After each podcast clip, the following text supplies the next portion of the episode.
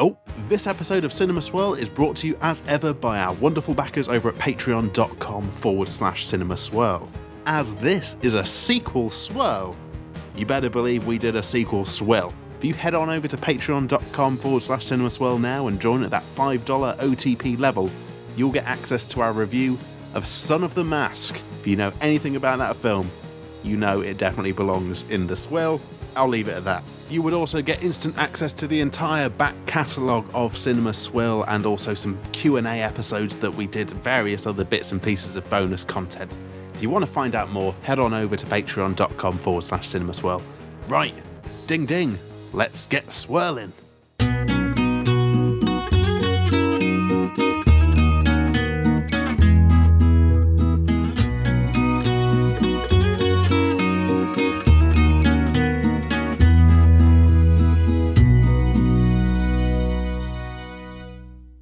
Cinema Swirl! Your ladyships, it's episode number 86, coming to you from the, the pristine garden party of Hollywood, romping through all the delicate doilied finger cut sandwiches of Hollywood movies that my OTP Sam Chaplin, hello, has not seen. It's me, your old pal Cowboy Kevin. How are you doing today, Sam? Are you excited for surprisingly a sequel to our popular sequel swirl series? It's another sequel swirl swirl. I'm fine, thank you, Kevin. I'm doing quite well. I would like to watch a Rocky film. We're gonna watch the fourth Rocky film. And it's Rocky on. Prime. It's on Prime. It's on Prime. It's on Prime. We don't have to fucking rent it. We could just press the play and it's on because we've got the subscription.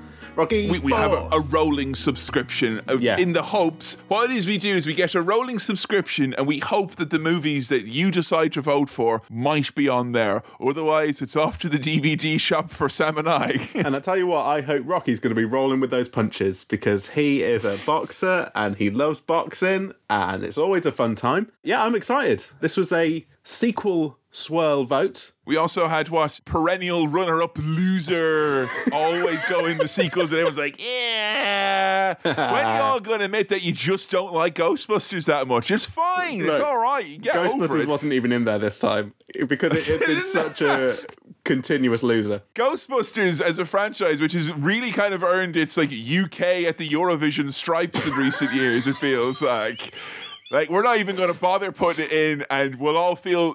Well, You'd only get upset though if we put it in, wouldn't you? So you just get upset. It was tough at the top, but also tight at the top. Tight at the top. So we had Indiana Jones, the third one with Sean Connery, and we had Back to the Future Part 3, which has been in votes a few times now. And I don't know whether that, much like Ghostbusters, is going to end up being put out to pasture, never to be seen of again. I don't know. we we'll probably end up coming back to Back to the Future, but it's been a while and it never wins. So, you know, oh, but oh boy, it was tight at the top. Get this, folks. It's been so long, and you've dragged your feet so much about Back to the Future 3 that I actually watched it myself a couple of months ago. No. And I made Ah. all sorts of hilarious observations, and none of you are going to know anything about it. Just me there now nodding to myself knowingly. I mean, imagine if I'd done that. If I'd watched the film, if I just thought, ah, come on, I'm going to just watch it. But I don't do that out of respect for this podcast. Because you've not seen them, there's something very beautiful because something dies every time you see a movie that Yes. you've not seen before, you know, and it's a very beautiful thing, you know, and I don't want to spoil that. incredibly tight at the top between Indiana Jones and this Rocky 4. There were, at time of recording, three votes in it. We had to defer our recording by a week, and Mm. it seems that in that week, Rocky succumbed to Indy and then re I was going to say recummed, which doesn't sound good at all, but it bounced back, is what I'm saying. That's the important thing. Rocky rolled with the punches and he came out on top. He had a total recome and he's back, he's on the top, and we're going to watch Rocky 4, or as I like to call it, Rocky Ivy. Now, have I nicked that from Summit? That, calling it Rocky Ivy, is that something? It sounds fun. Like you say it with like kind of a certain charm and a twinkle Rocky in your eye. Like like you're going to go into someone's like hospital ward and start shaking. They're like, oh, ro- what movie is this starring Sylvester Stallone? It's a Rocky IV, boys and girls. I need my medicine. No, you need the jokes. Laughter is the best medicine. I've either nicked it from The Simpsons, Peter Kay, or My Mum. AKA the usual suspects. One of those has said Rocky Ivy, and I found it really funny, and I've called it Rocky Ivy ever since. Um, but we're watching Rocky Ivy, a film which, Kevin, and we didn't do this on purpose, but let's pretend we did, had a director's cut released this month. Really? Yeah, yeah, I yeah. like incidental synergy. It makes our actual synergy seem even better by comparison. I do enjoy that. Now, I'm trying to recall here, you know, not too many spoilers, obviously, that lie ahead. When you say Rocky triumphed and came out on top, I mean, like, you were, it felt like you'd, you'd went and you watched the movie without me. But we've done three Rocky movies before, and I'm afraid Yes. that my memory of the last one we did was kind of greatly influenced by the fact that the audio of Rocky 3 came Ah. out subpar.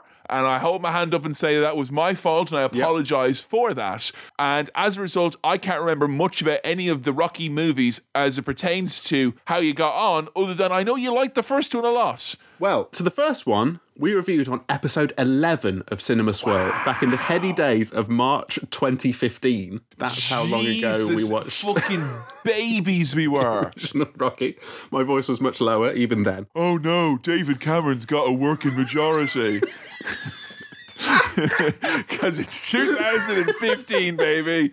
Anything can happen. Uh, Rocky 2, we watched much more recently in December 2018, and Rocky 3, October 2019. Okay, so we gave it a miss this past year going around. Yeah. But coming back for fourth helping of Rocky, what did you give? Do you remember your star wipe ratings? I do. I've done my research. Rocky 1, four and a half. Rocky Okay. 2, four. Rocky Oh. 3, four.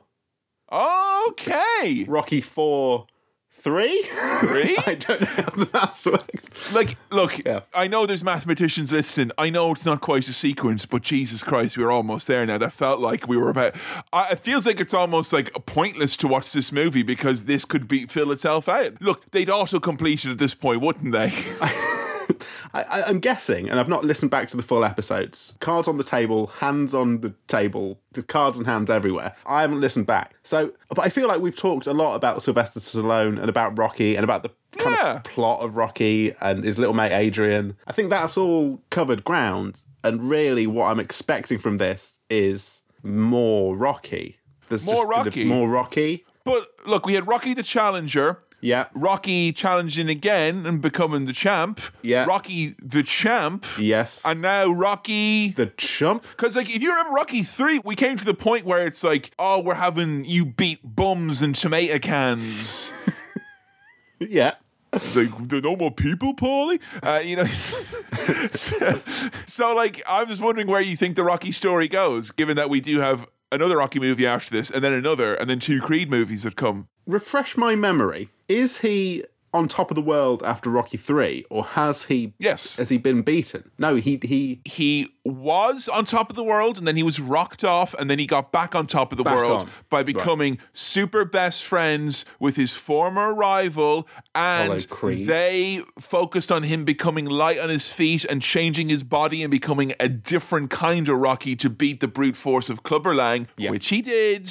Yes. And that's pretty much it. As it pertains to the other characters, everyone was just sitting by and watching Rocky having a good time, is what I'm saying. But like, I just want you to guess it's Rocky 4. We're in the heady 80s now. Where do you think Rocky's going? What's the story at this point? Well, I think one of them died, right? Mickey the trainer died, didn't he? Yeah, he's Mick died because of the intensity of Clubber Lang. He was too yeah, much. Yeah, yeah, too intense. Where's Rocky going to go from here? Well, he can only go. He's at the top, right? Yeah. He can either continue to be at the top, or he can go down. Those are our two options for Rocky. He can't go further up. He's at the top. There's no status quo for Rocky. I think he might go down again. I think there's going to be a, a new young challenger who's going to take him on, and he's going to have to because he's he's becoming the kind of grizzled old veteran at this point, isn't he? He's getting Ah, on a so bit. you think it's going to be him versus some young punk kid? Is that it? Yeah, yeah, Do you know anything about about his rival in this movie? Who he faces? it's not Hulk Hogan or Mr. T anymore. Uh, No. I don't know. I don't know who else know? is involved. No. Who would you have Rocky face? You know, at this point, a different face. What type of a character? Because he's he's faced some intense individuals, but he's also faced, obviously, you know, Apollo Creed, very silver-tongued individual as well. So, what type of a Rocky matchup are you after? Now I think in a boxing match within the four sides of a boxing ring, Mr. Blobby would be an absolute wild card. I don't know what kind of fighter you're going to get. Yeah, I don't know what would happen if you hit him because he would just be like, Would it go in? Like he, Would it just- he looks, he does. He looks soft, doesn't he? Yeah. Would he just crumple? On the topic of Mr. Blobby, something I found recently is an absolute deluge online of paparazzi pictures of the man who performed as Mr. Blobby leaving his London flat with the Mr. Blobby suit in a massive big tarp. and every time it's just like a regular lad with a big black fucking body bag behind him going, huh? And like, ah, we got him. He's not actually Mr. Blobby, is he? What's Noel going on about? That's who I want Rocky to fight, but not the bloke, not the bloke in the suit, no, or, or you know the bloke who has custody of Mr. Blobby. I want Mr. Blobby in there fighting, and I think he'd be a. But you speak of that, but you know, Blobby would, would use tricks like the custard, as you said, the custody attacks of Mr. Blobby. He would, he would he'd resort to that, wouldn't he? Oh, boxing tricks. There'd be gunge everywhere, custard everywhere. He'd, What they know, do is they, they fill your boxing glove full of gunge, so it's it's much heavier when you punch him with it. Like it was the mercury of its day. that's what I want. I don't, I don't know who Rocky's facing, but I, I, I'm fully expecting just more of the Rocky goodness. I mean, you like Rocky so far. I mean, it's it's always been a romp, and I will point out in advance, this is a lean, mean ninety minute movie, and if you can say it in ninety minutes, please fucking say it. Thank you very Yes, much. please. I- Yes. I like that a lot. This is a lean, mean Rocky movie, and I'm not just saying that because he cut weight in Rocky Three. So we've got a lot to look forward to. But before we go toe to toe with Sylvester Stallone's toes, why don't we look into the mailbag?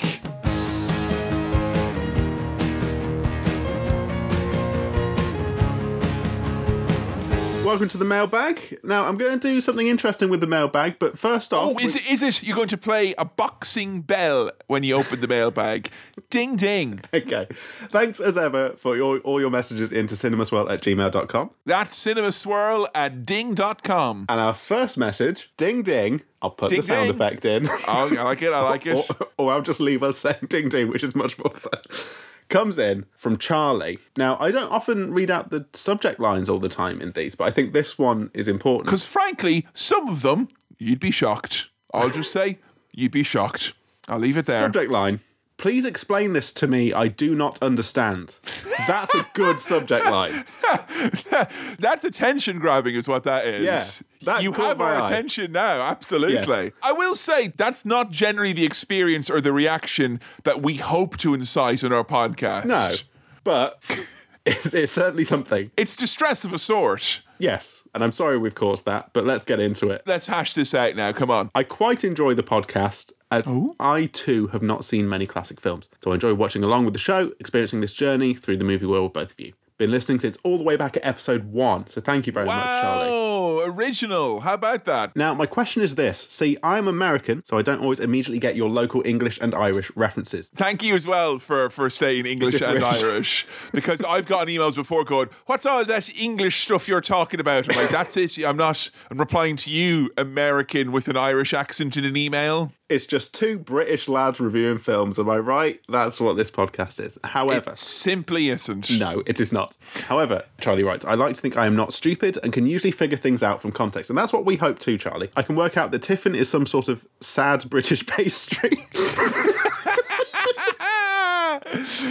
Take uh, that. I understand that Ground Force is some sort of gardening related reality show. Like, and, and if you don't know this, don't even bother listening to episode 12. All right, that's all I'm saying. I understand that Mark Commode, brackets commode as in toilet, Kermode, is a film critic that, that people don't like for one reason or another. I'm glad we've created that perception of Mark Commode. Like he is honestly as close to a beloved film critic as you can get in this or genuinely any country. But shh, He's a menace and we don't like him. he's the scourge of the airwaves, Sam, and I won't stand for any more. So Charlie writes, I am not stupid, or so I like to think. But please, for the love of God, what the fuck is a Bobby Dazzler? you say it all the time, and do. it has never once made sense. I I googled say it. that on loads of podcasts as well. God, I googled it, and it did not help. I've only ever heard it from Kevin and people who podcast with Kevin, which leads me to think that it's just a weird thing he says. I am trying But I've, to. I've also never heard anyone point it out or react to it, which leads me to believe that it is actually a common saying in the UK, which is just ridiculous. I assume it's a good thing. Is Bobby Dazzler some sort of national hero? Please help me understand I've been wondering this for literal years. Well, you didn't live through the Dazzle Wars, you know, so uh, Thanks, you Charlie. would have the same reverence. Well, Charlie, thank you very much for that. I will say first and foremost, Hmm. it's a valid, valid query and and whatnot. Yeah, yeah, yeah. I always thought that when we say Bobby Dazzler, it's usually given supplemental like buttresses, like that's a five star Bobby Dazzler, Yeah. all time classic. Like it's a superlative, and I think that much is usually like it's not completely shrouded in mystery. But that being said, it's a bloke's name, which Yeah. is obviously not your typical superlative. I can't genuinely remember the first time I heard it, but I will say this: I definitely didn't come up with that. You know, that's just something that that's the phrase I heard when I moved to Lincoln in like twenty. 10 or 2011 and I really like it and I would say it a lot. I like I said it long before we podcasted. I'm pretty sure you and I we must have been saying that to each other when we were doing stand up as well. I swear that Bobby Dazzler was used, you know, going long before this pod or other pods. I think so, although I'm not sure of the origin of it or what it means or where it's come from. I feel like it's a, a, an English thing, British thing, probably, but maybe not. I heard that, and hmm. I it immediately made me think of like reading like Danny Champion of the World and all these other old timey books where it's like, oh, that's proper wizard, and I just thought Bobby Dazzler sounded really, really funny. And I think Yeah. around the time you and I were saying it was when we were like a little bit obsessed with the idea of like comedy in Blackpool and like the comedy that came through Blackpool and Yeah. still is in Blackpool. Yes. And I think. Describing a show as being, oh, it's a lovely, it was a Bobby Dazzler. Of a, Oh, like, the proper Bobby Dazzler. like I do recall you and I saying to each other if we got on well that that was a Bobby Dazzler of a performance, and I think we used that when we were in stand-up, you know, groups and describing it to each other. So it's just a fun phrase, I think. But I don't, I don't claim any ownership over it. I don't think either of us, Charlie, know what it actually. We know what it means when we say it. The context. It, it means a good thing, a successful good. That was great. It's a real Bobby Dazzler. It was a belter. It's like something Bob Mortimer would say. Like, you know, this is a kind of like, I, if you told me that that was like a long standing thing they say in the West Midlands in the UK, I'd be like, absolutely. Sure they do, you know. But I don't know who Bobby Dazzler is. Could be a person. It could be a Dazzler that is Bobby. Bobby could be an adjective. That is a. Oh, that's a Bobby Dazzler. That. I am shocked that he Googled it and he got nothing because I think hmm. every time I've said that in the back of my mind, I was like, well, this makes sense. I'm sure if you don't know it, you could Google it and it'll be like, oh, oh yeah, old men in pubs use that to describe chips they've had in a past life. So.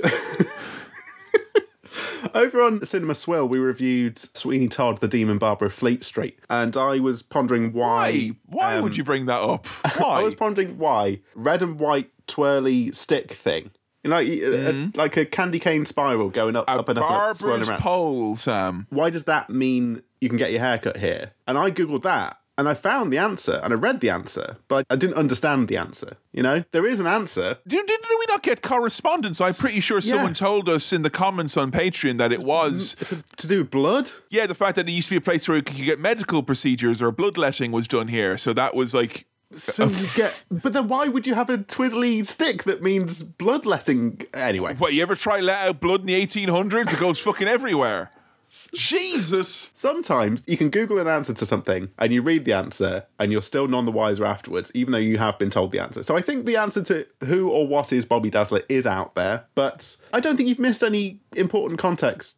It, you know, it, you can read it as a positive thing. I think it's not a negative thing. Bobby Dazzler, and it's taken us now a moment just to reflect on our use of that word, of that pair of words. And if you know, hey, if there's actually a, a man called Robert Dazzler out there, Oh, Robert Dazzler is nice. isn't Robert it? Dazzler, Robert you know? That's like a '80s wrestler name. yeah, for sure. Well, yeah, let us know. But that's, you know what, I will say though, Hmm. because I've done some other podcasts recently where, you know, there's been bibliographies of British terminology and whatnot. Yeah. Which I think we take for granted. You know, at, at least half of our audience, if not slightly more, comes from beyond these isles. Yeah. So if there is ever anything we say, English or Irish, or just bollocks, as Bobby Dazzler may turn out to be, Do let us know. I'm- We're Yeah. always happy to, because I, I'm sure I use words incorrectly every single day. And if we can help you out in any way, we're more than happy. Cinemaswirl at gmail.ding. That's cinemaswirl at gmail.ding. And also, congratulations, Charlie, and indeed all non British and Irish listeners for figuring out some of the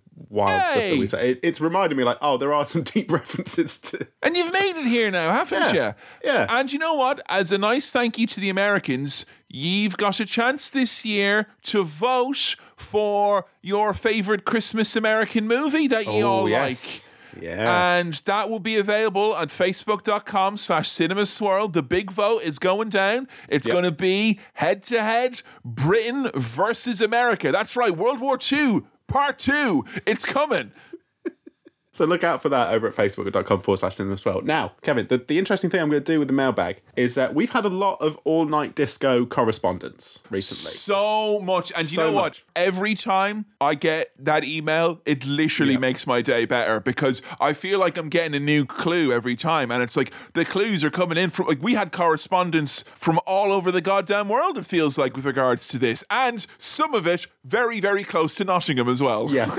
but you know what? A different kind of ding ding. I think I might call time on all night disco related correspondence. And in tribute to all of the great stuff we've had in, I mean, I'm not properly, I'm sure it can still come in, but Look, like, all I'm saying, are, he, he he can call time on it, but if there's like a really fucking amazing, mind blowing thing, you run right through time. It's a lock in at that point. but I've got a big blowout of emails to read out here because there's some fabulous details. So I'm just going to go through them. Apologies to the people who sent these in. I might skip over a few bits and bobs, or we might go quite quick through them. But there is some fascinating stuff in all of these. And these are all precious to us as well. I hope you know Yes, that. yes, yes. Thank you so much for all of these. Jay writes, All right, boys, I've just listened to the Dirty Dancing episode, and the repeated mention of overnight disco has awoken memories within me that I was unaware I possessed. I'm not from anywhere near Nottingham, central Scotland, if you must know.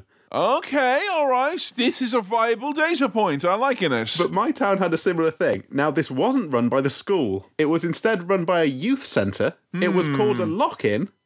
Okay. Children between the ages of 11 through 14 were physically locked inside the youth centre overnight with an ongoing eternal disco. The only people of authority were volunteer employees of the youth centre whose ages generally ranged 16 to 18. I never went to one of these myself, I'm glad you didn't, Jay, as the degree of social interaction for that extended period of time filled me with dread. But it definitely happened semi regularly in my town. That's more horrific than my all night disco thing. That, that they had a Yeah. youth centre lock in with just Like, just whoa. teens and kids. Because Oh, like dear. when I was in boarding school and I was in dorms, my first four years in boarding school, that we Yeah. would be supervised by other kids, you know, older students. And Yeah. some of them were the dirt worse because they would just take it as an opportunity to, you know, it's it was the fucking Stanford experiment, I guess. Like, you know, give people power over their prisoners, they're going to act a little bit different. Some were fine, but like some of the stuff that happened was absolutely bananas and could only happen when children are in charge of other fucking children. But at least that was in the same building, you know, four or five stories down and three or four hectares across. There would have been a teacher there. Yeah. They weren't locked No in the room either. Jesus. Jay, that sounds like absolute chaos, and I hope it's not happening anymore. So thank you for that. Amy writes. Lads, I've been loving all the mailbag chat about all night school discos, and although I don't have a dance-a-thon to add to the mix, it has stirred up a middle school memory of my own that involved out of hours middle school fun. Let me guess, it's an all night homework club. Yay! I grew up in Oxford in the 90s slash 2000s, and when I was in year seven ish, my middle school, in retrospect, unfortunately named ISIS Middle School. Uh oh.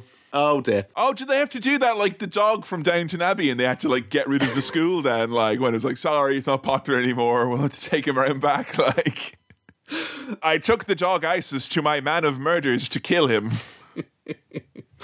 Oh, for a long time in Nottingham, there was a nightclub called ISIS that was just uh, just been abandoned and just stood there with this massive sign on it that said ISIS. Very sad, very weird. ISIS join the caliphate of a great night out.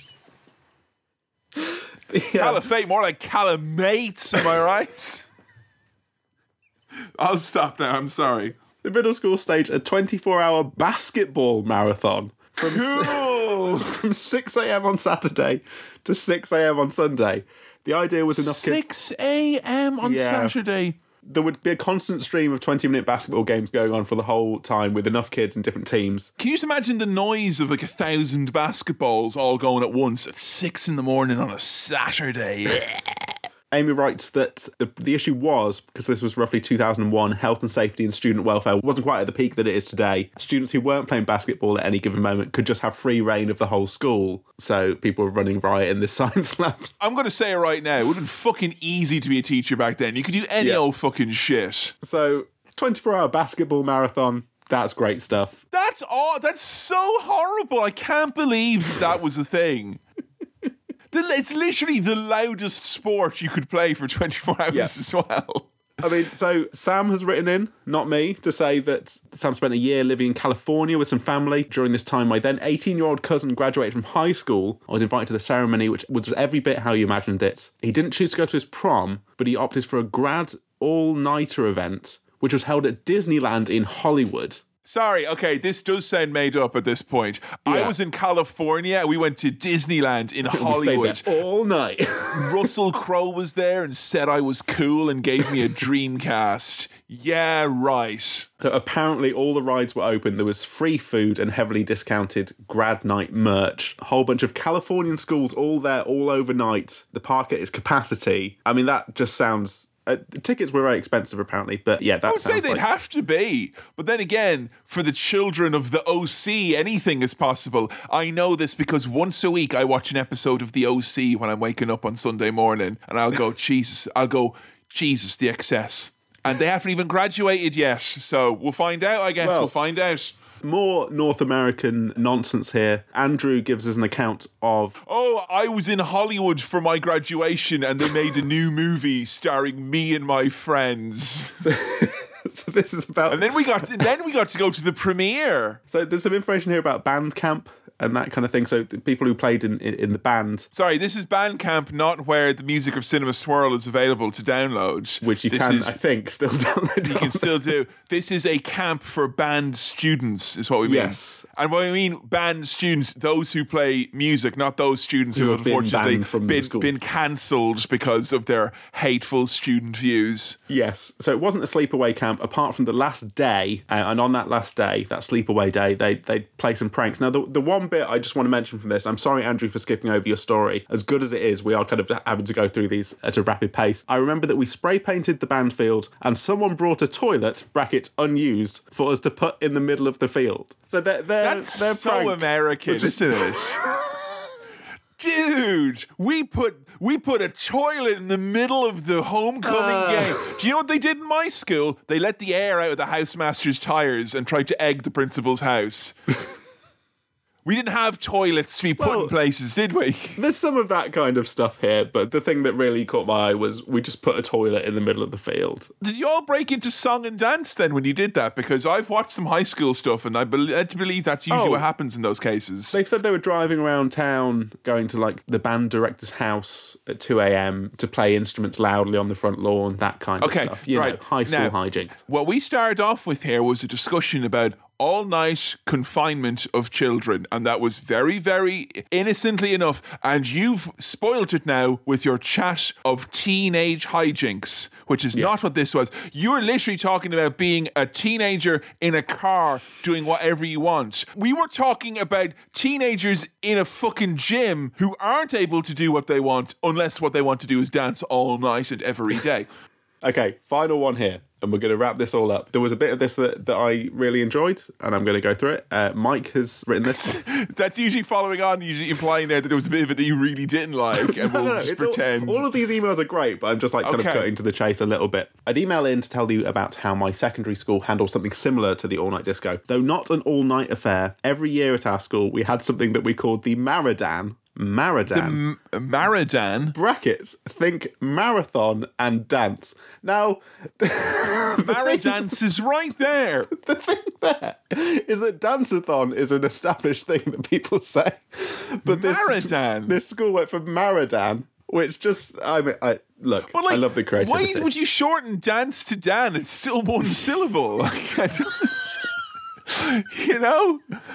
So Maradan really tickled me. Um, it, was, it was a it was a twelve hour school disco held between one p.m. and one a.m. Hey, are you are you donating to that telethon? Nah, I'm saving my money up for the Mara Maratel instead. That's uh, where my money's going. But it was a charity thing, and for geographical triangulation purposes, this was in Gainsborough, Lincolnshire, which is just over an hour away from Nottingham. So Okay, some of this okay. kind of thing is happening in other places. We're passing the county lines. I feel we got yeah, we got a full picture there, Sam. Thank you so much for all of your information about all night discos, all night various school band, high school events. That would be the fairest way to classify all what we've received as hmm. information because we have run the gamut from literally children kept under the supervision of children under lock and key to just fucking American graffiti is that's what was going on there in some of those. So thank you very much. The case is closed for now. Yes. It feels like it was something that was a thing,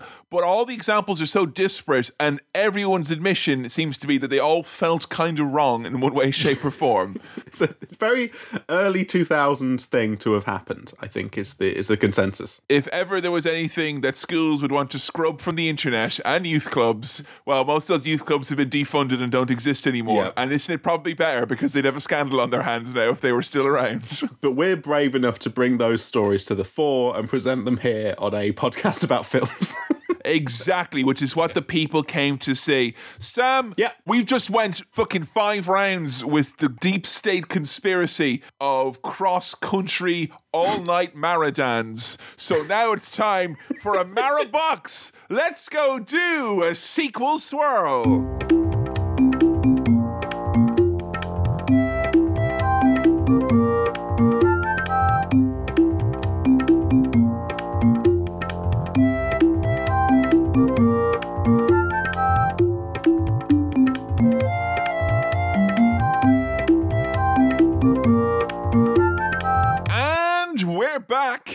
Ding that dong. We're back with uh, Rocky 4 and the continuation of the great story and saga that we saw in Rocky 3. Oh my good God in heaven.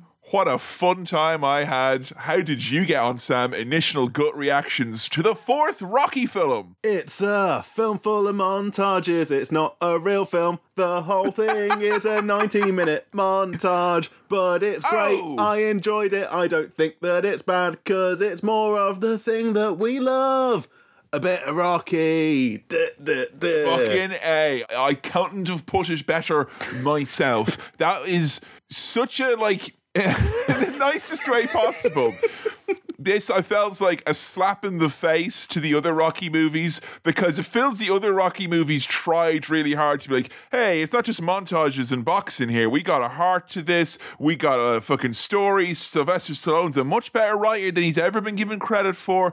Yep. There's nuance, there's character. And this is basically saying, ah, yeah, but this is what people probably stereotyped Rocky as being when it wasn't, and now it is. distilled it down to its core elements and it's just pushed those to the forefront. And I honestly don't mind it. I thought I did at some points, but Yeah, why? Why did that not like? Because I feel like we've watched other movies where they've done like I, I know we've we've done the whole Star Wars saga and the prequel saga Yeah. over on Patreon, and we've all you know often talked about how maybe they lose the run of themselves a little bit. But this feels like borderline parody, and yet you weren't upset. And I know you liked Rocky from those wipe ratings. So what's going on? So the reason why I wasn't upset, and I don't know if you've ever seen this interview with Quentin Tarantino, where he's being asked about violence in movies. And he's like, why did you put so much violence in but he's like, it's just so much fun, Jan. he's talking to a woman called Jan. but I enjoy it. I just had fucking fun watching Rocky. Like I can't this film has its issues, sure. But I did not feel bored. I had a good time. I enjoyed it. I feel like we're at the end of the episode, but like I had a great time with Rocky. Look, for a movie that I could generously advertise as being 65% new footage, I have a funny feeling this won't be a particularly long day at the office somehow. Look, I had a good time. I mean, we get Eye of the Tiger straight up as we start. Like that, appreciate the continuity. I like the exploding gloves. I Yes. like the recap. Previously on AMC's The Rocky, it was always very much like my hand is being held. Yeah.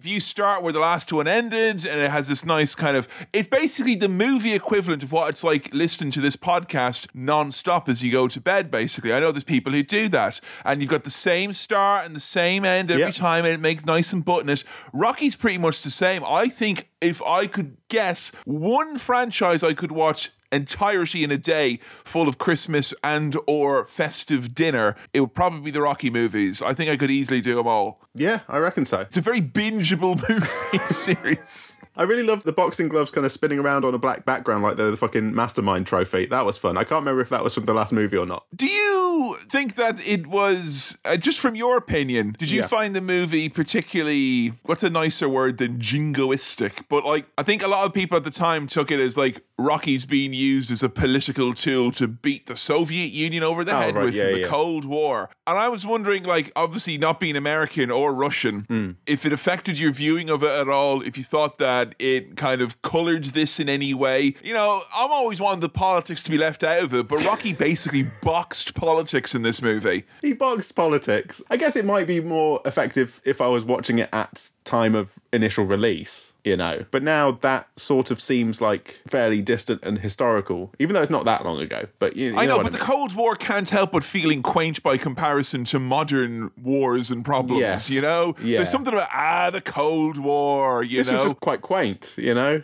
It's fine. yeah. one of those nice cottage wars, you know, the good old days, you know. and then Britain, like, we can do it too. Let's have the Falklands War. No, not like that, you big Egypts. You're not meant to do any fighting. It's implied. Oh my god. So I love previously on Rocky. I loved it on the last film and I think the one before. But Yeah. they've literally just played like the last scene from Rocky 3 in its entirety and they it goes all the way through. Not even in montage form this time. They Oh just no, the whole goddamn thing. the scene is in there. And then originally in Rocky 3, right? It's Rocky and Apollo and they're having a little match privately, like ding ding ding. They're actually saying ding ding ding. ding, to ring. Yeah, it's fun. And like they're settling their scores privately. They, they've got respect for each other. And then they go to do the first punch and it freeze frames. I thought what they were going to do was like keep going after the freeze frame and now we're into Rocky Ivy. But no, it's it literally just they just put the last scene from the last film, the whole thing. They just Yeah, okay, well, Sam, you don't understand, right? Because that was four minutes of the runtime. They've just Sylvester Stallone's back was against the wall because the Rocky manga couldn't keep pace with the Rocky anime. So he had to slow it down, didn't he? Put in old footage, oh. lengthy sequences, you know. They cut out of this version of the movie we saw the five minute scene where he's just charging up before his fight with Drago. But it's probably worth pointing out at this point because you've already hit on like several things that long-time series aficionados apparently had massive issues with, including none other than Rocky himself, Sylvester Stallone, that is. And there is a new version that has just come out, which we have absolutely nothing to do with. It was the furthest thing from our mind when we were releasing this. But uh, this new version does away with a lot of stuff like that. It removes 40 minutes of footage and puts in around 40 minutes of less recycled footage. right. Okay. There's still montages and stuff allegedly, but it's punctuated with like things like strange new ideas like dialogue and, you know, oh, I mean, it'd be interesting to see. character development and stuff. I'm not in a rush to watch it. I get, but the thing with the montages, I don't really mind it. But I think I felt, you know, if you buy like a burger from like a cheap burger van, you know, you're not getting nutritional value, and you're not really getting like hundred percent best of British beef. But it still fucking tastes good. You're still like Yeah. enjoying the taste of the burger. And you can't deny the flavor of the movie as such. No. You know? you know, I'm full. We're always going to have the issue here. It's the observer effect, but it's a film podcast thing that when you're watching a movie, but you're also conscious of the fact that you're reviewing the movie you're going to talk about the movie. Yeah. But because of the sheer quantity of montages and dialogue free fight scenes, this was probably the most notes taking friendly movie we've ever watched. Oh, yeah. It was basically like the film podcast equivalent of having aim assist on or something like that. I felt like half of my job was being done for me in this movie, where Rocky's like, "Hey, yo." You, you could talk about one of the nine lines of dialogue Ivan Drago has. You know? Thanks, Rocky. You've got all the time in the world to write that down. Very cute that Rocky Jr., who I th- is he called Rocky Jr.? He is Rocky Jr., isn't he? Rocky. Uh, yeah, Rocky's kid. sure. yeah, I think so. Rocky whatever. Junior. He's got like a JVC video camera, and I really enjoyed the cuts between regular footage and kind of 80s and 90s black and white shaky cam footage of Rocky. Yes, I thought that was, you know, fun. and I like Rocky's hat as well. Yeah, yeah, yeah. It was all fun. I'm like, oh, Rocky's, you know, getting nice gifts for everyone. But then, so, all right, here we go. Rocky has bought Paulie, his brother in law, a legitimate functioning birthday robot Oh to my be god! the comic Yo. relief character. Yo, happy Paulie birthday! I bought you uh, I bought you a robot. Hey, you know, I wish I had one of these when I was growing up. You know, I could you know, t- make it tell jokes. You know, type them in. Happy birthday, Paulie! I, all right, look, I'll tell you one thing right now. I am currently and have been for the past six or so months, tragically, without any sort of a record-playing device in my house. And, I, and you know, as someone who often spends time on this podcast talking about how much I love the various scores and soundtracks, and many of them are now part of my collection, I felt very, very strongly about owning the Rocky Four soundtrack. Oh, fuck, it's s- good. Oh my, the mute. Right, if anyone listening at home wants mm. to know the exact type of music that I want to listen to from now until I die, it's the music the robot does when he comes out. It's just, So it's good. so good. Yeah, it's amazing. Yeah. And it's all cut from the director's cut version. They take away the robot music. All gone. Robot gone. No robot. Which means no love interest for Paulie. Right? No secondary no secondary character developments. The robot's gone in the director's cut. They take out the robot. 100%. And you know what I like as well? The guy who voiced the robot is also Yeah. the same person who designed and built the robot. He's actually a robotics dude from Oh, over great. in yeah, for over around the way. And I read some interviews of him saying that he, he said he was disappointed, but he understood why the robot was not in the movie. So there you go. I want the movie all about the robot. I'm enjoying the Yes, robot. please. I want Rocky to fight the robot, or Rocky's brain to be put in the robot and it to fight another robot. Look, you know what happens in Rocky 5, Rocky 6, Creed. I don't yet know. So that could still, for me, be a possibility. Right, I'll tell you right now, Rocky Five is basically slipping through the cracks. I don't know what to do with it because if we put Rocky Five here in the main feed, people will probably balk. If we put it over on Cinema Swirl, people will also probably balk. So I'm not entirely sure when the best time to do Rocky Five is. So all I'll tell you is that obviously the robot takes up the mantle of Rocky and has to go through the whole business. And he's like, Mickey, why did you put my bags on Skid Row? Does not compute. and it's very, very, very interesting. You tin can. Probably when he gets this robot, it's saying like, "I wanted a sports car, not a walking trash can," which is really setting us up for this thing of like, have you seen the trend of like dads who said they didn't want a dog, and then it cuts to them like cuddling with this dog and having a good time with the dog. We're setting us up here for like, oh, he doesn't want a robot, he doesn't like a robot. We know by the end of the film he'll be madly in love with this fucking robot. You know? Obviously, it's love. Yeah. It's love at first sight. Is basically what I can say. And Adrian with the cutting vibes, where she's like, "Well, we got it for you, Paulie, because you ain't got no friends." All right, mate. also, Tensions in the Rocky Mansion. very harsh. I mean, it is a fully functioning, working, actual conscious, aware of things happening robot. It's not just a birthday bot. Like it's a full year-round bot. In the Rocky universe, robot technology is beyond what it is now. And it was that in the 80s as well, is what we're saying. It's basically a, you know, your home assistant device that we won't say because people get angry when we say the name of it. I tell you what I loved. I loved Paulie's cake. Okay, I was a bit obsessed with Yeah. it. Yeah. And I want this cake, this cursed cake for my birthday. No, not a cake a picture of me on it, a cake with this ghoulish picture of like it basically looks like Paulie's been Quite a handsome guy. yeah, he's been done up by a mortician that had it in for him somehow, where he's like, I gotta make him look like a ghoul. Because Paulie shorted and wronged him somehow. Speaking of cake, Rocky brings a cake up into his bedroom with his wife, which has a real strange clips for sale vibe to it. And it's their anniversary in a week. It's been nine years, nine whole years. So he's got her a little celebration cake. A couple of things about this. One, Yeah. anytime that you get a gift on someone else's birthday, you're Yeah. being managed somehow. that's that's all I'll say. Yeah. If you happen to, it's like, oh, it's someone's birthday, and you find a gift in your lap, someone thinks that you can't handle that, basically, is what they're saying to you. I would also Mm. Yeah. say as well, I think that Adrian is probably the greatest casualty of this movie's, you know, shocking lack of dialogue. And that's Oh, just like, yeah. she's not a foregone conclusion, but when she's kind of like the big heart and soul of the original Rocky, and this has kind of happened in each Rocky movie subsequently, it just feels like she's less and less. And when mm. you don't have that emotional weight and those moments where they're really together and it's sweet, she just feels like she's like, don't you go die, Rocky. And I don't think that's what Adrian's all about. I did think, though, the few seconds that they had together during this scene was probably the sweetest bit in the movie, where he's like, you know what I love? Is that everything still seems so new. You know, after you know, nine are years. I'm still like, cute. Oh, it's Yeah. so nice.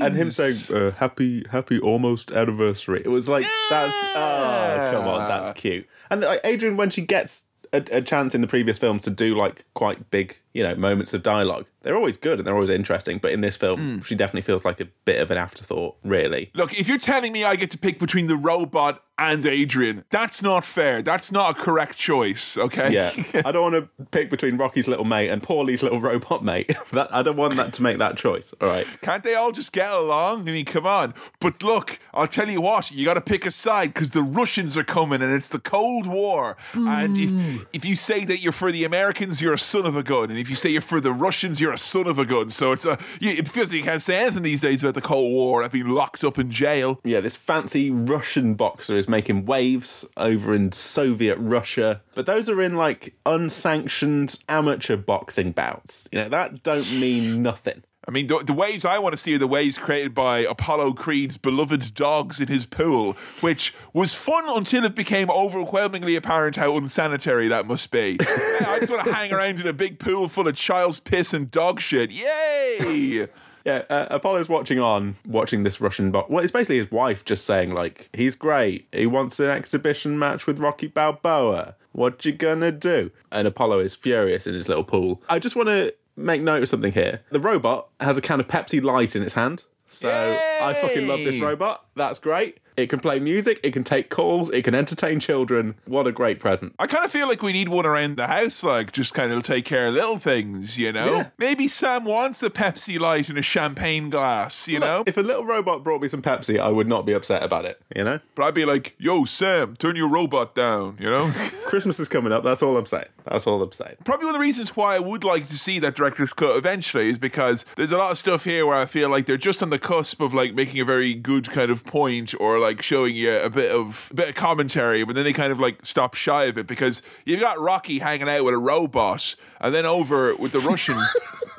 They're playing the boxing game from Shenmue to see who's got the strongest punch. And that's like, Yeah. that ain't fucking around. And I thought that there was potential, you know, they don't really show it as, as clear as they can that like the the attitude of you being on top of the hill is different from when you are, you know, Drago, when he's he's at a whole different situation. And apparently in the Creed sequel and in the director's cut, they do a few little bits where it's like, oh, you know, there's more to Drago than this. He's kind of been manipulated by this oppressive regime and the state wants to use him. But that's kind of pretty like you don't feel anything for this guy other than oh he's a big scary slab of meat and he talks a lot less than all the other boxers in Rocky.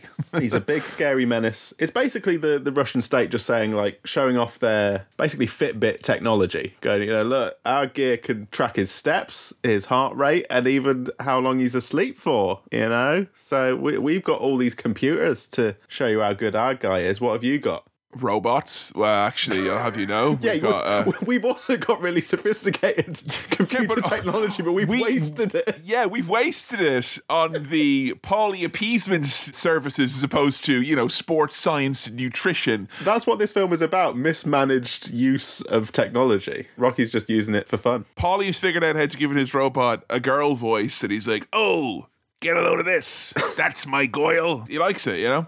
he already fancies her. And uh, Apollo, that's at the same time as Apollo talking about wanting to box Drago. and Paulie's just in the background flirting with the robot.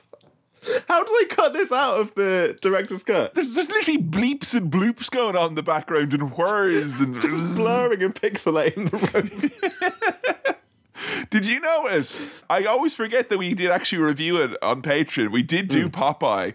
Adrian was straight up dressed as Olive Oyl here. She had the red cardigan with the Yeah. nice kind of white pea collar and the long black dress. She was basically just Olive Oyl here, and she's like, Rocky, Apollo, you can't fight them.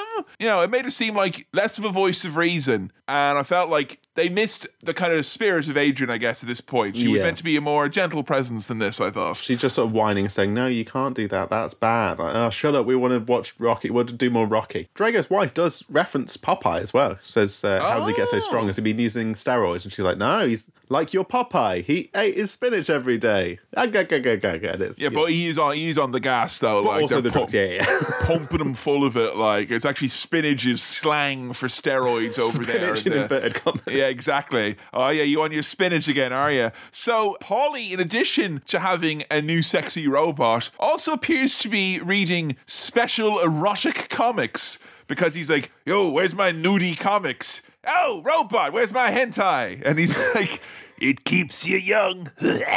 so you know, okay. Still, still as gross as ever. Look, you give Paulie his sexy robot or a body pillow. You can't go both in one movie. That's overkill. No, Apollo. He's making some great points about how you know he doesn't feel famous anymore now. He's stepped out of the ring. You know, as soon as you step out away from the boxing ring, no one's talking about you. You know, and he's he's been retired for five years. He wants to get back into it. He wants to you know show that he's still a tough guy. He's not taking no shit from no Russians. It's probably Apollo who has the most like character Yeah. development and kind of Yeah. most kind of interesting character points because yeah, it's the idea that, you know, from the outsider perspective, it's basically like, well, you know, Apollo needs the adulation of fans no more than like any high level athlete or entertainer or whatever. He needs that reaction. And like Rocky is totally the opposite. He's cool with like fading out and be like, hey, we're just regular people now. I'm okay just being here with a robot. And Apollo is like, no, like we may be in a house with a robot, but we are not normal people. We're a special class of warriors and all that. So I, I, I like that kind of dynamic between the two and Rocky's like inability to kind of get through. And he can't he can't change. And I think that's cool because he's older than Rocky as well. That's the idea is that Rocky is the more mature one, I guess, even though he seemed like an idiot in the first movie. And uh, of course, they watch old tapes and joke about brain damage as well because it's the 80s. They're like, look at that, I gave you brain damage. Classic stuff. Ah, good stuff. I always forget how funny Stallone's Rocky voice is. Oh, because at, at this point, he sort of mumbles his way into agreeing to train Apollo for this match. And it's a kind of reversal of what we had last time. yeah, from Rocky 3, nice. yeah. Yeah. Apollo's a fucking great talker in this kind of press conference, booking this big fight. I've, I've got one meta omni word to describe it, Sam. Yeah. It's Razzmatazz, baby. That's ah, all Oh, it is is. Razzmatazz. Fucking It's, Razzmatazz. He's got the few pops he does with Drago. There are some lines in this, and I think this is one of the greatest compliments you can play a sports movie from the 80s. But Yeah. like, there are lines in here that are so fucking good that no one has actually thought to nick them yet and use them in like wrestling or UFC or, or, or modern boxing. I've retired more men than Social Security. Great stuff. Yeah. Brilliant. Brilliant. Although he went a bit far, though, Sam. I thought that it was a bit much when he called him, and I quote, Comrade Big Mouth. oh! That's such a wrestling thing. Oh! There's a little bit where Drago's asked a question, but he doesn't answer it. He just remains silent. And Apollo's like, looks like his tongue didn't come through customs. I'm like, yes, Oh, please. Come on. Thank you. Solid gag. If the boxing sparring is as good as this verbal jousting, then we're in for quite the exhibition. But Rocky and Adrian look tense during this. They're looking concerned. They're like, that these lads are getting het up. They're getting, they're hyping themselves up. It's all going to end in tears. They can see how big Drago is as well in person. He's fucking big monstrous. Big old Dolph Lundgren, one of the stalwarts of 80s and then 90s and 90s straight to DVD slash video classics. I have watched far too many Dolph Lundgren movies, you know, that I'm comfortable admitting. But I think Yeah. Dolph Lundgren will get his own chance in the sun over on the Patreon page eventually. Oh, yeah, yeah, yeah. At some point, we will be seeing more from him. He's got a very funny face because there's a really quick shot after the press conference that is just Drago pulling down a cardboard cutout of Apollo and then staring off into the distance with an expressionless face. That face freeze frames and then fades into the Las Vegas venue for the There's fight. some weird edits Weird in this stuff. one. we got a few yeah, of that in, in Rocky 3 as well, but I mean, I guess it all goes to them trying to make it more of a snappier movie, but honestly, it feels like a really good PowerPoint presentation at points as opposed to an actual fucking movie, you know? I was expecting an actual star wipe at some point. Again, you know, more ticks in the box of this has fucking great music. Oh, that synth on the fight night. It's like, Yeah. I realized it was like breathing or it was like, "Ree, ree," and it was all, oh my God, that was fucking so cool. I genuinely loved it. And you go from that into the Tazamaraz of James Brown singing Living in America. I love it because you give Drago sensory overload because he's not in his home turf. Uh, bright lights, dancing girls. I don't understand what all this nonsense is over here in your America. well, you wouldn't, mate, because I'm coming down in front of a giant bull for some reason. It's Vegas, baby. It's an exhibition fight. We can have fun. This is going to be great. Yeah, uh, Apollo Creed has got what I refer to here as his day one pre-order DLC outfit. He's got a. if he was a DVD, he'd have a steelbook case. This Oh, lad with absolutely. interchangeable Yeah. art cards. It was something else. It looks great. Meanwhile, Rocky, Paulie, and Duke, I believe, have got matching Hugo Boss hoodies on, and they look like a bunch of fucking dogs in the background. Red, white, and blue, I think. I knew Apollo was in, in a bad way when you heard that the punch effects from Drago were much more severe sounding than anyone that Apollo could do. Yeah. I would have had my ear open and would have given up after a round, thinking, "There's no way." Like, you know, if you heard that, it sounds like a fucking traction engine being used to dismantle a car. It's something else. The build up to the fight, by the way, takes a real long time. And I got this constant sense that like trying to pad out the runtime of this movie. They wrote the script and it wasn't long enough for a feature film, but they thought, well, we'll just get loads of footage and it'll be fine. I mean, this is a long sequence, Big musical number. big musical number, big fight, over the top sound effects, whatever it is. Yeah. If you were like on the fence about the Rocky sound effects in previous movies, this ain't the movie for you because they dial it up to literally fucking 11 here. And I love this part of the movie so much because it is basically, in attempting to show you a fever dream of what it's like in boxing over the top, it literally just becomes that. It feels like a fever dream. It feels like all the spectacle of a three hour boxing events distills down into five minutes. The mustache on the fucking ring announcer gave me Oh like David Lynch vibes. It didn't seem like a real real person. I have a fun story about the first time I saw this movie, which would have been when I was a university student in Galway. And in the house I lived in, we were up kind of halfway up a spirally road that went up to the top of a hill. It was all one big estate, but there was this big spirally road. And at the hmm. top of the hill, there was a house that we had seen police cars outside of several times. And we assumed it was some sort of a crime house or perhaps uh, a crime den. And there oftentimes would be like, you know, things would happen. We'd be peeking out the window going, oh my God, look, there's police coming out of there, whatever it may be. Me and two friends watched this movie. We all saw it for the first time. And when this scene was over, we looked out the window and saw that a car had come out of the crime house, done a big handbrake skid all the way down the spirally hill, and crashed through the wall opposite our house, like drove through it. And there were cops everywhere. And we didn't notice because we were so into this movie. like, literally, the most interesting thing ever happened outside our house. They thought, drove "Oh, through a wall, Sam, at high speed. And there were like cops everywhere. And we were like, living in America. you probably thought the Foley and sound effects are a bit much this time around. you know? yeah. Sounds yeah, like a car you, crash. You've got, and here comes Drago with the right hand. Instead of a helicopter overhead. Also, I can't let this go. Apollo being introduced as the Count of Monte Fisto.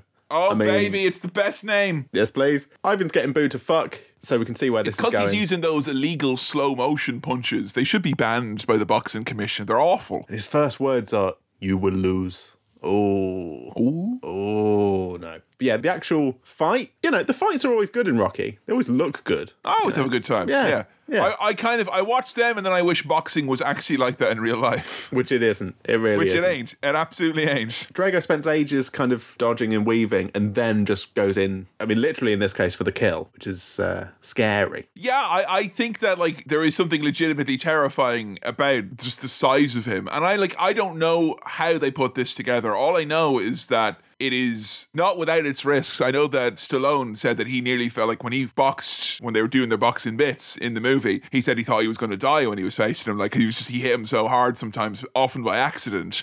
So, yeah, Oh. I think they kind of there is a real life scary factor to this, which you know Apollo Creed is the last person you expect to see this happen to, and you know you see him at his most Apollo Creed ever, and then he's fucking killed in front of you. You know, He's so full of life before his death. Also, I didn't know he was going to die when I wrote the following in my notes. Is Apollo a nice bit of cod? Because he just got absolutely battered. that's disrespectful, Sam. How dare That you? really just that. Is Uh, it's bad though because I, I did know that he was going to die, and I wrote down Apollo Creed, more like Apollo Deed, because he's dead. He is dead. And Drago, you know, proper villain shit. If he dies, he dies. I'm sure, you know yourself. If he if if he dies, he dies. Sure, that's the way. Sure, I can't do anything about that. Don't be Um, looking at me. Again, weird, weird edits in this film. The fucking freeze frame on Drago's sweaty, menacing, I've just killed a man face. What a face. Pause on that, drenched in sweat, and then fade to Apollo Creed's actual funeral. I mean, what a cut. What a way to segue into it. So fucking good. Yeah. Also, as well, like I've had a few times on this podcast, I've said how I would like, you know, basically this podcast has become my rolling document about how I would like my funeral to go down. I said to Joe last night when I was watching, I was like, "Right, I'm very, very strict about this, but Yeah. I do want them to play the funeral theme at my funeral because I feel no one does that anymore. Like, you know, it never gets played. Even in movies, they never played the, the funeral theme. Yeah, and I said you should play that, and then Joe said, "Oh, that'd be very morbid, wouldn't it?" And I said, "No, absolutely not, because that's the point." Then someone can go, "Oh, it's very morbid, isn't it?" And then we go into the, "Hey guys, this shouldn't be a morbid affair. Kevin right. wanted this to be a celebration of his life, living in America," and then we we get into it there. Now, look, that's obviously very difficult, and I wouldn't want to wish an unwanted tonal shift on any of my living friends or family at that point. So if you can't arrange that and you heard it here now first, Yes. and my will shall be done, I want someone to promote a boxing match or a big fight. At the funeral. I feel like Rocky here, he saw the open and he went for it. He cut the fucking promo, he laid down the challenge, he Yeah. laid down the ornate belt, and we got a fucking fight being booked. I mean, it's incredible stuff. Big business at a funeral is what it is. Yeah, if I'm still around, God forbid, um, when you go, or likewise, I will make sure there is big business going down at the funeral. And don't like don't get mixed up where someone's like, "Oh, this is a very sad and morbid affair," and they'd be like, "Hey, come on, everyone! Kevin would much rather a big fight be signed exclusively now between the heavyweight lineal boxing champion of the world." Don't do that. Oh, it's tempting though. yeah, so I mean, everyone in Rocky's life is slowly going, aren't they? You know, all of his mentors are dying. He's had to give up the world heavyweight title in order to accept a fight with Ivan Drago here. I'm assuming it's because of the International Boxing Federation's rules. He's laid it down. He doesn't want that title. He just wants to avenge his friend and make a point here. Also, I love the design of the little magazine covers that come up to like explain bits of the story every now and then. That's always fun. I love that. Like a newspaper cover, a magazine cover to explain something. Like the Bill and Ted fucking credit. Yeah, easy I love peasy. that shit. Yeah, that's always great. We have the big press event where the Yeah. Soviets reveal that because of evolution, it's actually impossible for Rocky to win because his brain's not big enough. So, sorry. And when are they doing it, Kevin? When's this happening? Get this, right? It's happening on Christmas Day for no pay in fucking Russia. Who's booking this? Vince McMahon, like.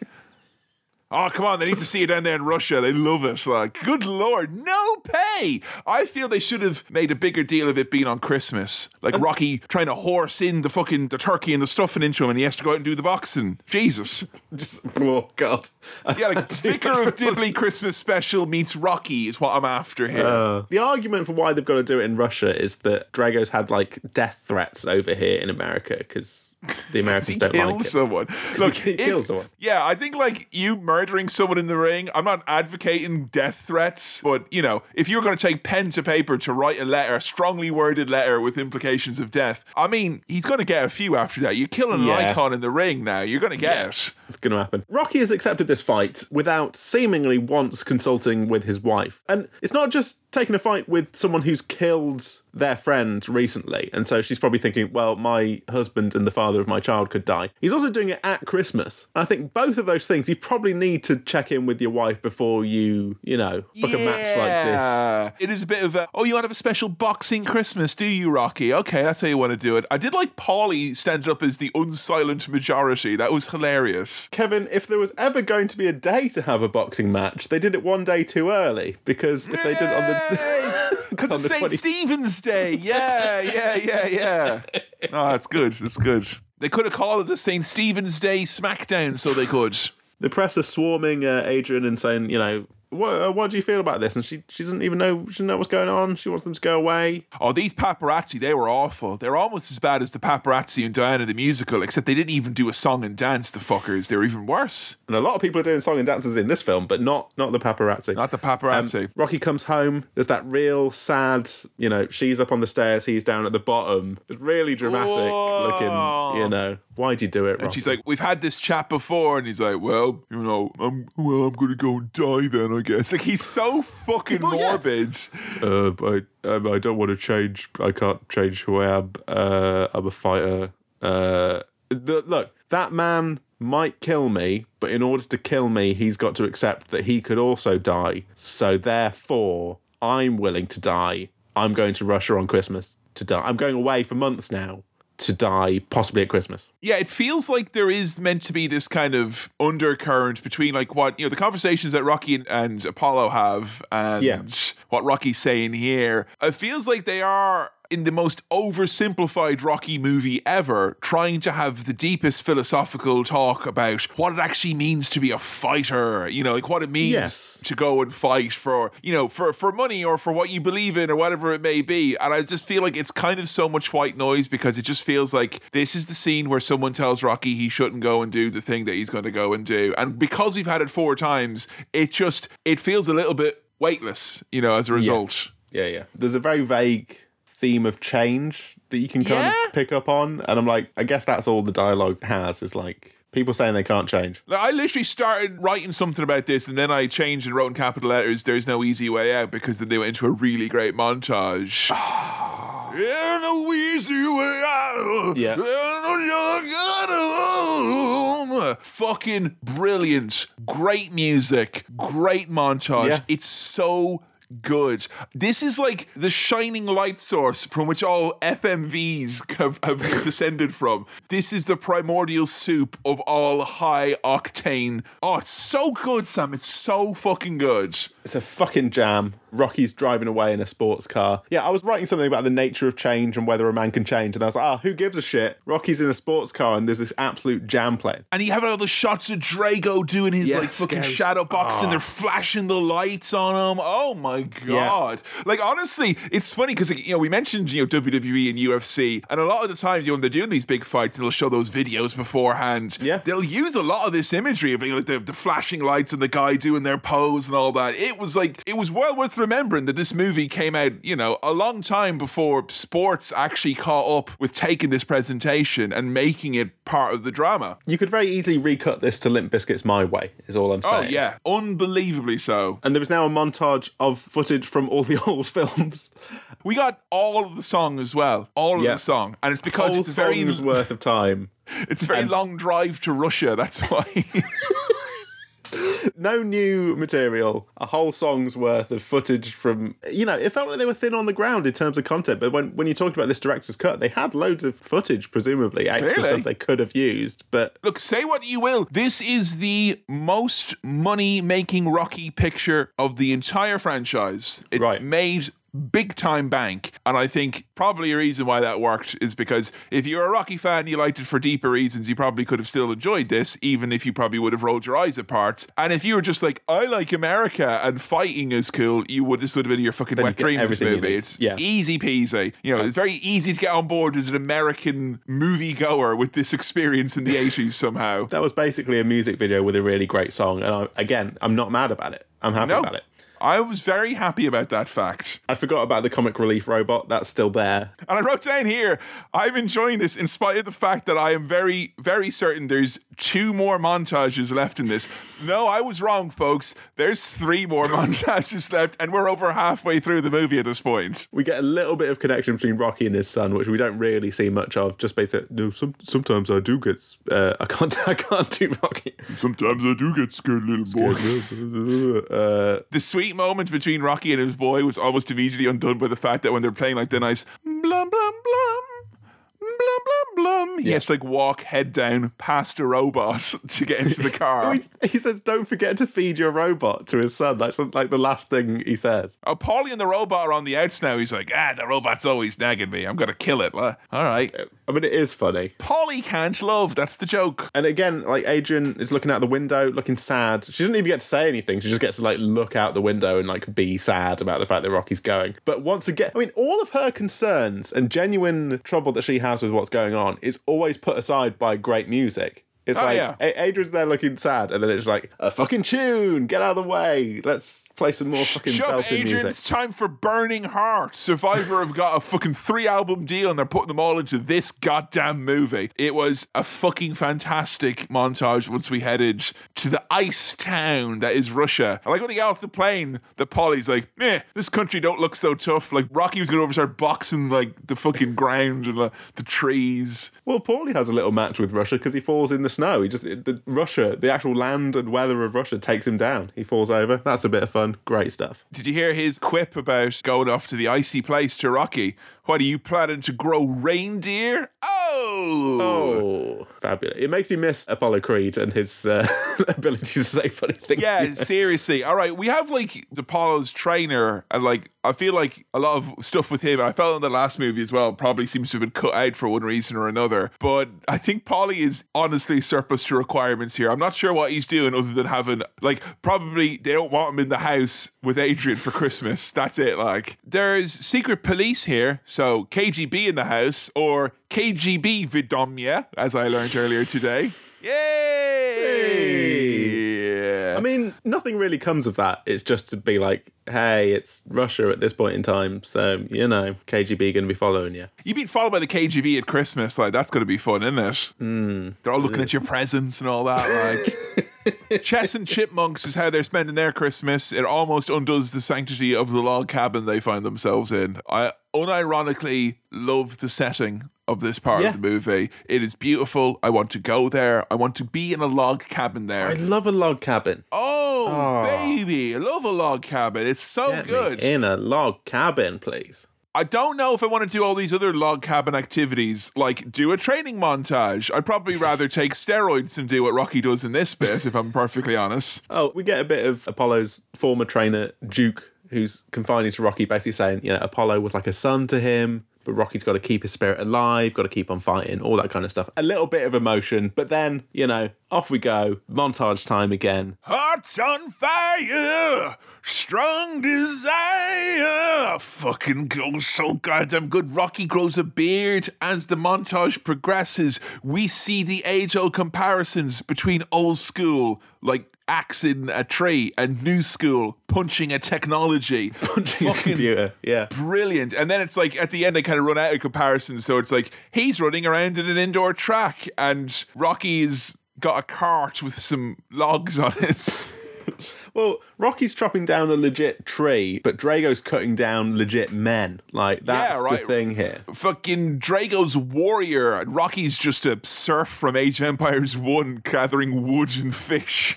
I think if the if the music wasn't so great, and it is great, I think I I think the montages would have started to grate on me a little bit now. You know what I mean? yeah, oh yeah, but like it Yeah. I think enough time had passed. I hadn't heard all of these songs in context, so I was just like absolutely on board. And when the score is as good as it as well as all them needle drops, it Yeah. absolutely just fucking sings to me. So I probably don't want to watch this movie for another three or four years after this point, mind. No, but if that soundtrack had been a little bit worse, we might have been in a bit more trouble in terms of enjoyment. But because the songs are so brilliant, it carries these montages, which they're, they're not bad montages. They're just Oh, really no. overused. But like, you know, I'll say this: they managed to find a way, as they did in Rocky Three, to make it, you know, different from normal. He's in much different s- settings and scenarios, and Yeah, it's shot yeah, yeah. beautifully. When he's climbing that mount at the end, which is like, they don't have steps in Russia, so they have like mountains instead. It's like the equivalent Uh. in Philadelphia.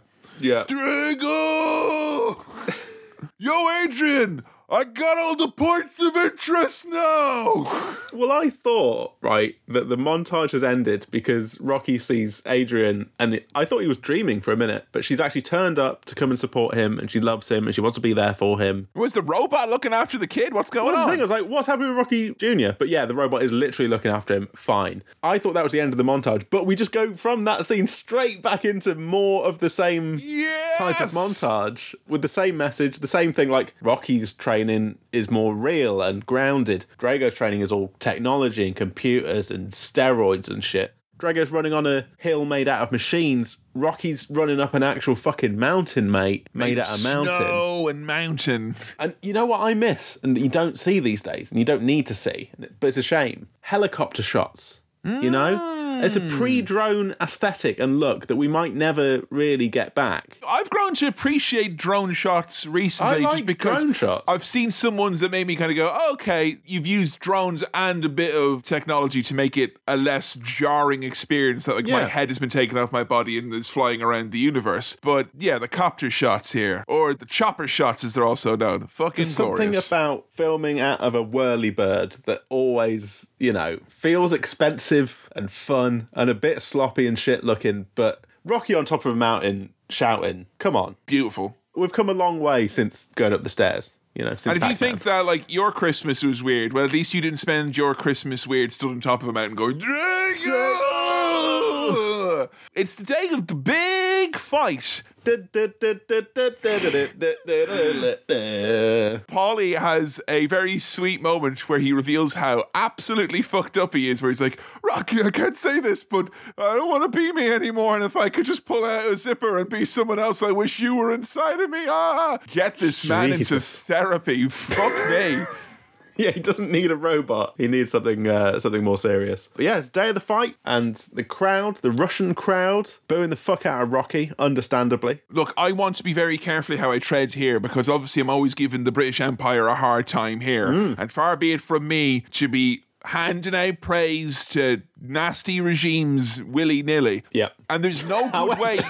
There's no good way I can continue the sentence, say what you will about the Soviet Union. But say what you will about the Soviet Union, they know how to dress an arena, be it Oh, chess, be yeah. it boxing, and they can belt out a national anthem, which happens to be Yes. I'm sorry, objectively the best national anthem that any country or organization has ever put forward. It's just too Alright. good. And it's actually translated when it's na na na na na na. It's actually translated into living in the Soviet Union. And it's it's just this is James Brown to these people. Right. Say what you will, mate. When Rocky came out, I was singing God Save the Queen, and you can't stop me no matter how hard you try. All Look, right. Bit of Rocky, bit of best of British. It's what he's there for. He's fighting for king and country. You know? Meanwhile, his child and his child's friend, they're at home, and he's like, That's my dad. And his mates are like, I know, what do you think we are, nerds? In the background, the robot's got tinsel and a Santa hat on, and it's looking after children, bringing them milk and cookies. I mean, come on. That's the dream, isn't it? Like, you know? That's their Christmas day. That's Christmas day for those kids, being babysat by a robot. Look, if someone came to you when you were a child and said, Look, you're not going to have Christmas with mum and dad this year, it's only for one year, it's not going to happen. And you're like, "Ah," but then they're like, It's this robot. Uh, not every kid, but I'd say a good Softens six out of ten kids bit. would be like, You know what? I'm fine with this. For once, Yeah. one year. Okay. Okay, give me the robot. Christmas robot. Yeah, I mean the giant fucking Soviet portrait of Drago, the big, uh, you know, propaganda-looking poster With poster. the fireworks around it as well, baby. it does that's look how- good. It So does look great. great. Yeah. Love it. Absolutely love it. It's so fucking brilliant. And he has another one of his iconic lines I must break ye. Very good. I have in depth notes for this fight here. Do you? Bop, bop, bop, bop, bop, bop, bop, bop, bop, bop, bop, bop, Yeah. bop. Wah, wah, wah, wah. That's the bigger punches. I've written down here Bish, Bush, Bup, Bup, Bup, Bup. I mean, it's just it's a real. There's a moment where they go down onto the mat and the announcer's like, it's become a literal gutter war. And it's like, is there any way boxers can fight on the floor? And it's all like, look at them writhing around in the gutter like a bunch of fucking tramps. Like, what? They're just fighting on the ground. That's grand. I mean, the foley and the sound effects are still very silly sounding. Yes, my favorite one being whoopa. That's that's the best one. I like to think that when they were doing it, they were making their own noises, going whoop, boop, beep, boop, bop, bop. Yeah, but Rocky's taking a fucking pounding here. Jesus Christ! I mean, it's not looking bleeding good out for his him. fucking eye. It's gross. Yeah. Ah. And he sees three Dragos at one point. But Duke's response hit the one in the middle. I mean, that's top notch, funny stuff there. Yeah. And also, I would Yeah. think that that would definitely be the correct answer in every single case. Where you see three of something. Yeah. Just go for the one in the middle. I swear, like, you know, I mean, I know that people get scammed all the time doing these, like, kind of card tricks and ball in the cup and all that and the shell game and whatnot. But, like, have you tried picking the middle one? That's all I'm saying, like, because it feels right. If I can see three of them out there. Middle for diddle, mate. Middle for diddle. All right. At the end of the day, middle for diddle. Oh my, Rocky Balboa is winning over this hostile partisan capacity crowd in Moscow. Look, there's no way we can recount this because this is literally like 30% of the movie, this fight. But like, you know, they fucking bosh each other. What do you want to know? Like, It's good. great. it looks good. It both kind of makes me want to watch real boxing and also reminds me that I have no interest in actual boxing. Here's the why you're right to avoid watching actual boxing having watched this. Mm. When the fictional show of professional wrestling, when they have Yes. put on boxing matches, either with actual legitimate boxers or wrestlers who have legitimate boxing backgrounds playing a boxing match, it just doesn't work. It, it simply doesn't. You need to have the Foley in there, I guess, for it to actually Yeah. Have that impact. So maybe if there's some intrepid person out there on YouTube who finds classic boxing fights and then puts in these crazy over the top sound effects, that'd be great. I could watch that all day. And tell you what, do a montage in the middle so we don't have to watch all the rounds. Just do like the first Yeah. few and the last few, and then in the middle, like a song that sounds like the final countdown but isn't, but is over the top of it, and it's great. And you know what I like about Rocky fucking coming on the victorious side and, and rallying? He fucking sticks it right down that nasty Soviet premier's throat. He's like looking at him going, dig this. Whoopah! yeah, I mean, there's good faces, there's good punching faces, there's, it's good action, it looks good. I don't think there is the level of threat that there is in any of the other Rocky movies. Like it's a foregone conclusion going into it. Like you don't like even though Drago is made out to be the most scary guy, but I don't feel like you have those moments because I guess it's the first and only time that Rocky fights in this movie. That you Yeah. don't think, oh, Rocky can't do it, you know, because he gets killed at the start of Rocky three and Rocky two. He's fresh off of you know not winning, you know, not losing but not winning. So you kind Yeah. of you don't have those doubts. He feels battered, but definitely like he's going to win. Rocky can't lose against the Russians, man. That's not going to happen. How else are we going to end the Cold War? Well, speaking of which, the Russian crowd are chanting for Rocky. Drago, he says he fights for himself, not for anyone else. And looks at Gorbachev who's there. I think it's just the premiere, they say. Okay, so it looks it looks like him, it could be. but he does say you're dead to uh, to Rocky before the final round. But at this point, they're pretty evenly matched towards the end. It's just two lads knocking the fuck out of each other. Just And Duke is like, you just have to keep hitting them. Just keep hitting them. It's like, I Go could at him. fucking, I would feel embarrassed to tell a boxer that. It seems a bit obvious. keep hitting him, mate. Keep hitting him. Fucking on. waffle him. More hitting. He's no mate of yours. Go on, eat him. No, keep hitting the middle one. The middle one. Middle for diddle. Go on, hit him. The music being timed with the final punches. Yeah, that's cool. Great. Drago's down. Rocky's won. He's lifted up on the shoulders of everyone. Even the Russian crowd are happy. and he cuts the fucking the speech here. this this is like, you know what, uh. Mr. Reagan, Mr. Gorbachev, Yeah. dig this, and he's like, better two uh. guys in here than. 20 million out there. I fucking love that. It's so simplistic. It's so Yeah. brilliant. And you know what? There's so many movies that get kind of labeled as being like, you know, oh, this is pro this or that. You know, this glorifies war. This glorifies one country that has a bad rep or whatever. Yeah. There's something really pure about Rocky and the most of the people who would have watched this movie thinking, hey, yeah, we could settle all of the global political differences by just having a proper boxing match, you know? Better that, like, you know? Know, it's quite reductionist and simplistic, but Like, on the grand scheme of things, it's a lot less like someone can't take that and then come away and like have a plot in their head about how they're going to fucking sort out the politics of the world. It seems like tame by comparison to some of the other, you know, war glorifying movies we would have seen Yeah. in the noughties. and we bring back the point about change, you know. I came in here expecting you all to hate me because I'm from America, but uh, you guys were all really nice to me. So, uh, and you know, I was fighting a guy in here, and you know, I could change, and if I could change, then you could change, and everybody could change. And then they all go wild.